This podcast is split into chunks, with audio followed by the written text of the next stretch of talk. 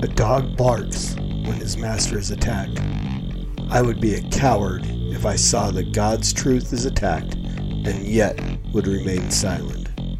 John Calvin. Telling a woman that she can't be an elder is a nonsense rule. If they claim to be in the body, we let them have it. Donald Trump is going to win in 2020 by an absolute landslide. Christianizing the American dream. Because the New Testament is utter horse. It's created by a bishop and an emperor. That's a fact. That's like established religious fact. Sowing is a blessing from God to make you rich. Treating Jesus like a lottery ticket. The Lord spoke to my heart. Been very few times I've ever heard God be this articulate with me. And I'm telling you, word for word, these words came into my heart. I'm not asking you to witness to him. I'm asking you to brush his hair. Sharply, that's what God commanded. Hey everybody, welcome back to the Master's Dog, episode 135. I'm your host, Norm the Master's Dog Dunham, aka the Evangelical Norm.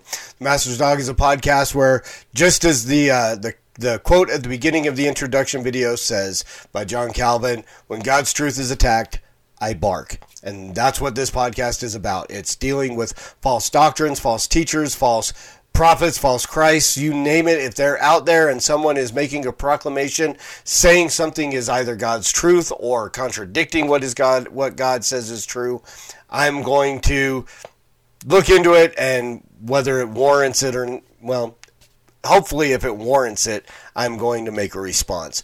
Uh, this started out as a podcast called Faith and Beliefs Refuted, and it was only dealing with uh, another podcast called Saints Unscripted, an LDS podcast, where they started doing a segment called Faith and Beliefs.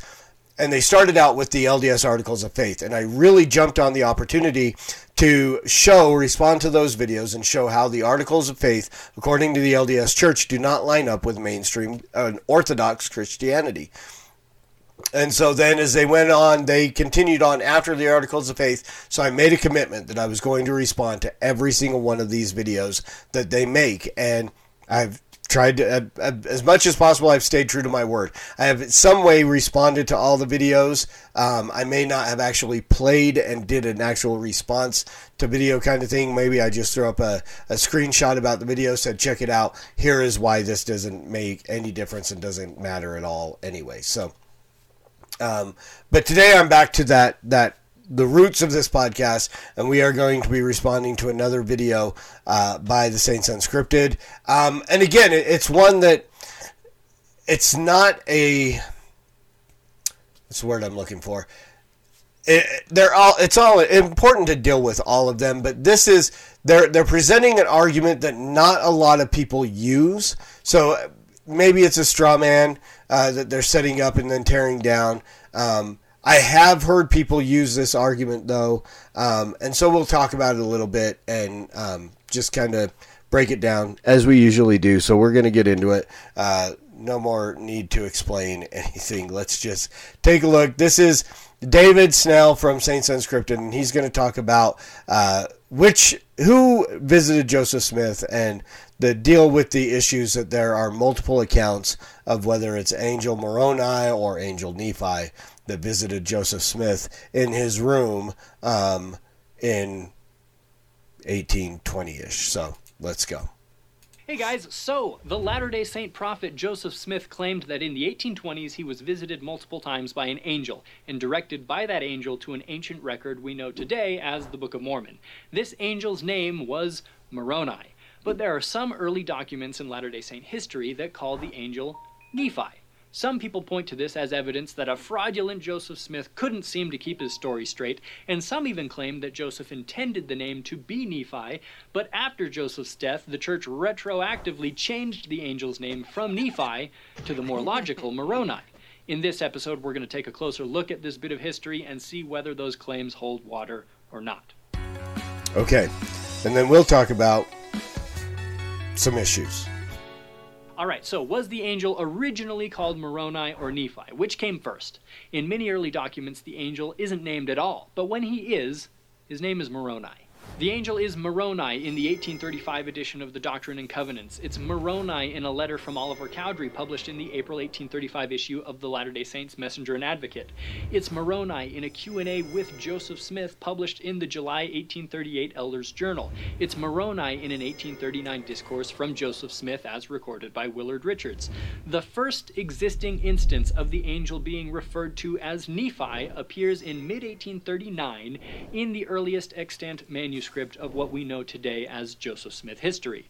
You'll notice that it's written in first person as if Joseph himself is writing it, but he's not. Joseph is overseeing this project, but this is the handwriting of his clerk, James Mulholland. Anyway, the passage in question reads He called me by name and said unto me that he was a messenger sent from the presence of God to me, and that his name was Nephi.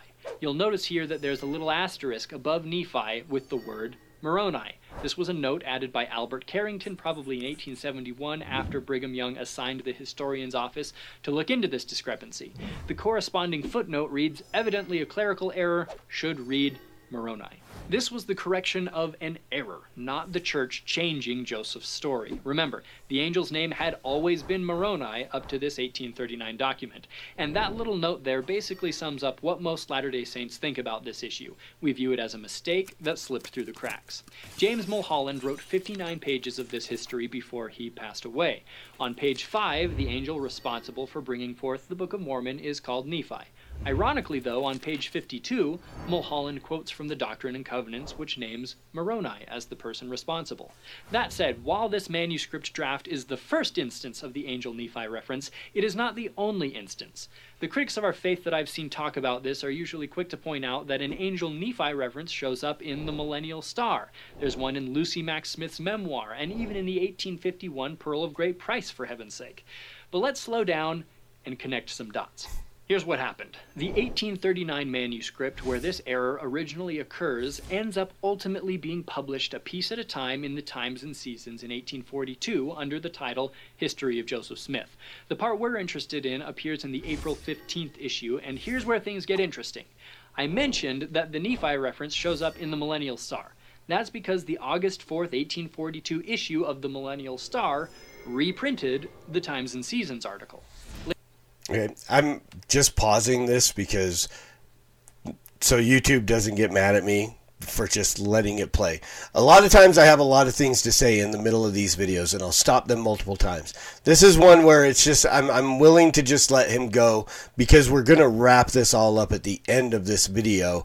Basically, I mean, I I get I get it. There are clerical errors. This is probably just a clerical error. This is not something I've ever used in my um, arguments or discussions or debates or whatever you want to call that with the LDS people. I mean, rarely do I even bring this up unless it's with you know somebody along the lines of like Kwaku or David or somebody who is very well versed in, in Mormon theology. And I'm not just I mean, generally, if I'm having a conversation with an LDS person on the street, I'm trying as much as possible just to stick to the simple gospel. I'm not getting into these things, but sometimes they, you know, you end up on rabbit, rabbit trails and tangents and here and there, um, and these things will come up. There are there's an issue that I will talk about, and then that'll tie into this, and then we'll tie it into something completely different. Um, that is a bona fide teaser. So let's let David continue. Later in this same issue, an editorial also calls the angel Nephi.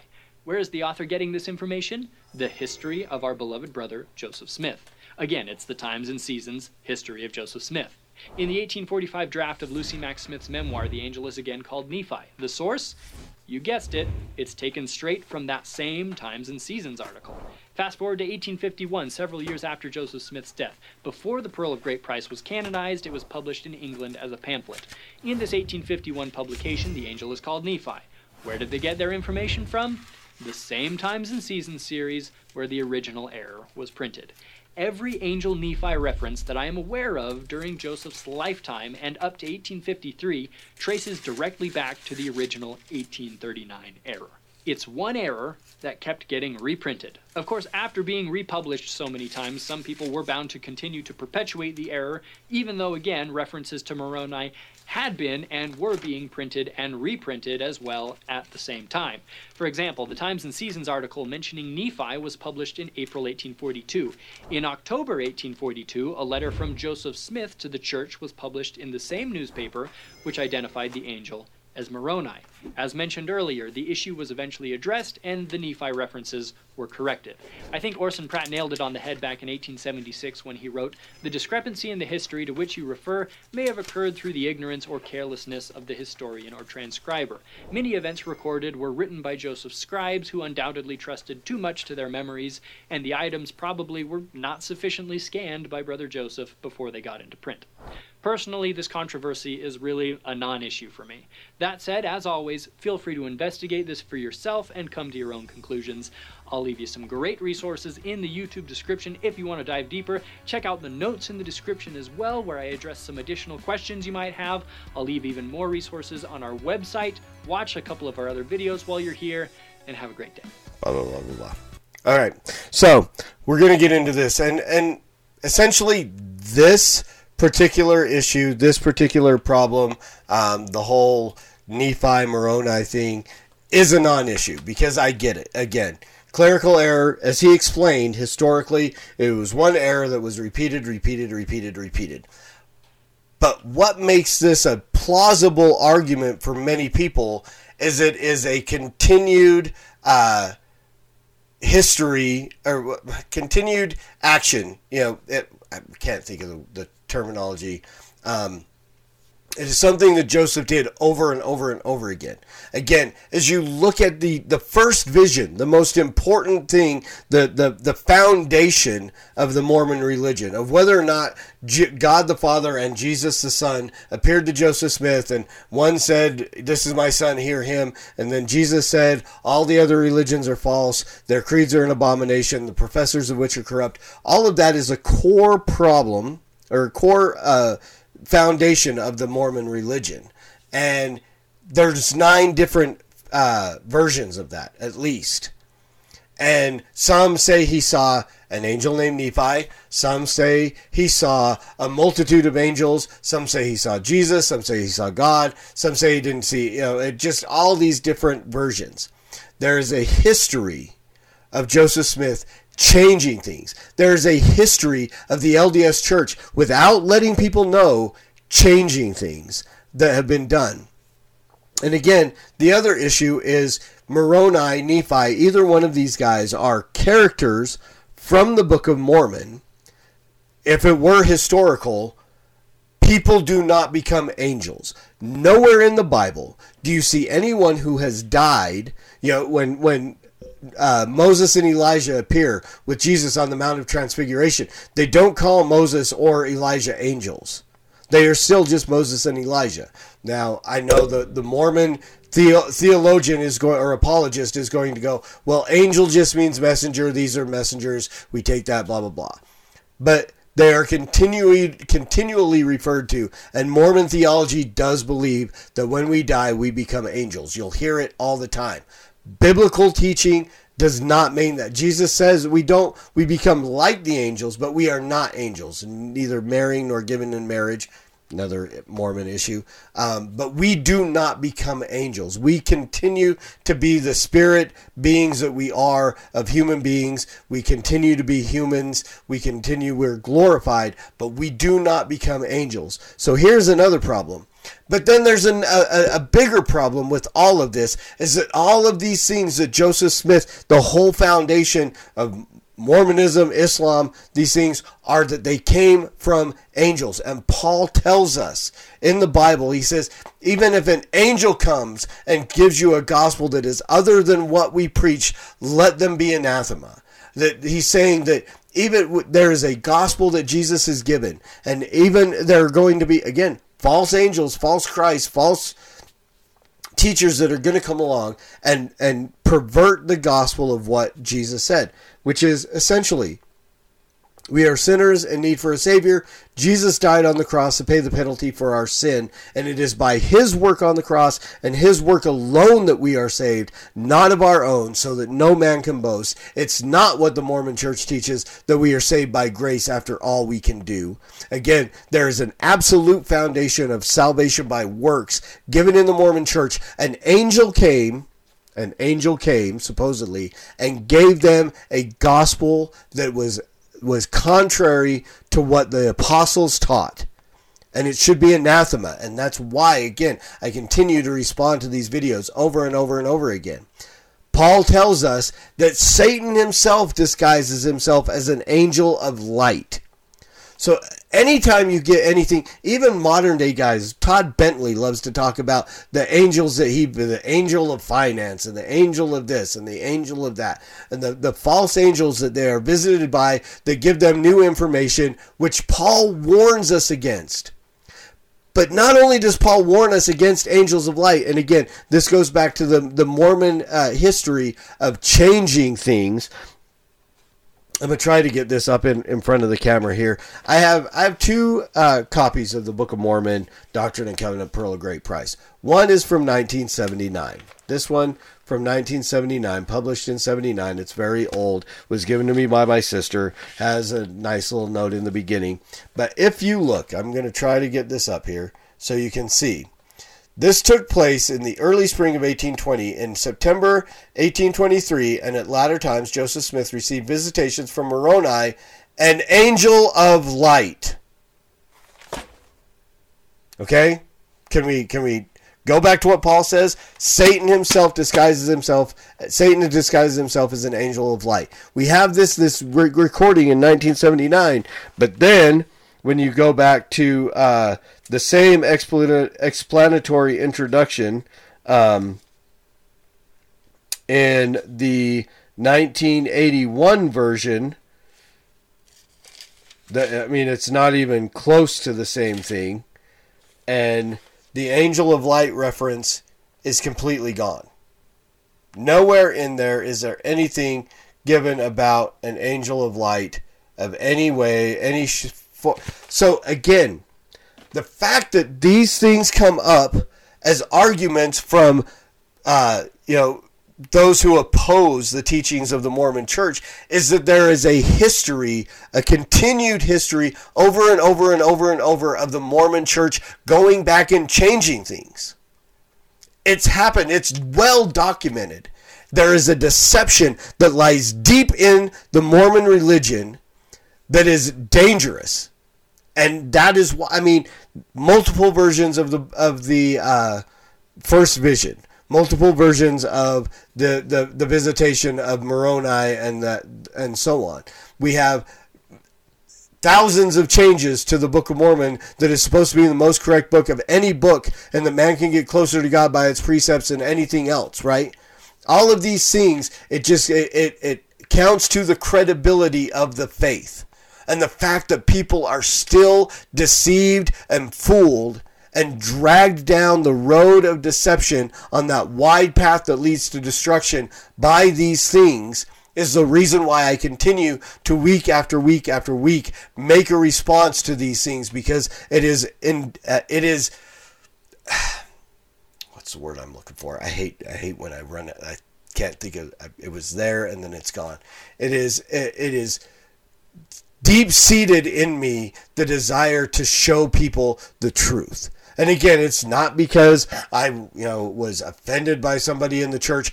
I recognize the false teachings of the church. I recognize this stuff. It wasn't that I wanted to go sin. It wasn't that I was offended by somebody. It was that I looked at the truth and said, this does not line up. These things that the Mormon church is teaching do not line up with what is actual biblical truth. Bottom line, that's it. That is why I left the Mormon church, and that is why I find it, it is so important to me to continue to point out the lies because there are people that I love that are still bound up in these lies and these deceptions and that I want to see set free. And that's why I continue to do what I do. Not only the fact that it is the fact that God's truth is being attacked, and like the introduction says, I'm going to bark. So, was Joseph visited by Moroni or Nephi? Neither one. If there was an angel that visited him, it was an angel of light. It was Lucifer. Neither of these men, one, they, they didn't exist. The Book of Mormon is a fabrication. So Nephi and Moroni are, are fictional characters. So one, they, they aren't real, and two, if they were real, people don't become angels to visit people later on down the road. This was a demo- if if if Joseph Smith's claims are true, then it was a demonic deception from Satan himself, disguised as an angel of light, coming to lead people away from the truth of God's word. And that's the bottom line. So, my LDS friend, if you're watching this, run get out of this false religion that follows after a false gospel of, given by a false Christ sent by a false God. Get out. That it has no power to offer you any kind of salvation. Find a good Bible believing church to become a part of, to receive good teaching, and follow, get onto that narrow path that Christ is talk, talks about in the in the Scripture. And my Christian friend, as always, preach the gospel at all times. Use words. They're necessary. Until next time, Soli Deo Gloria.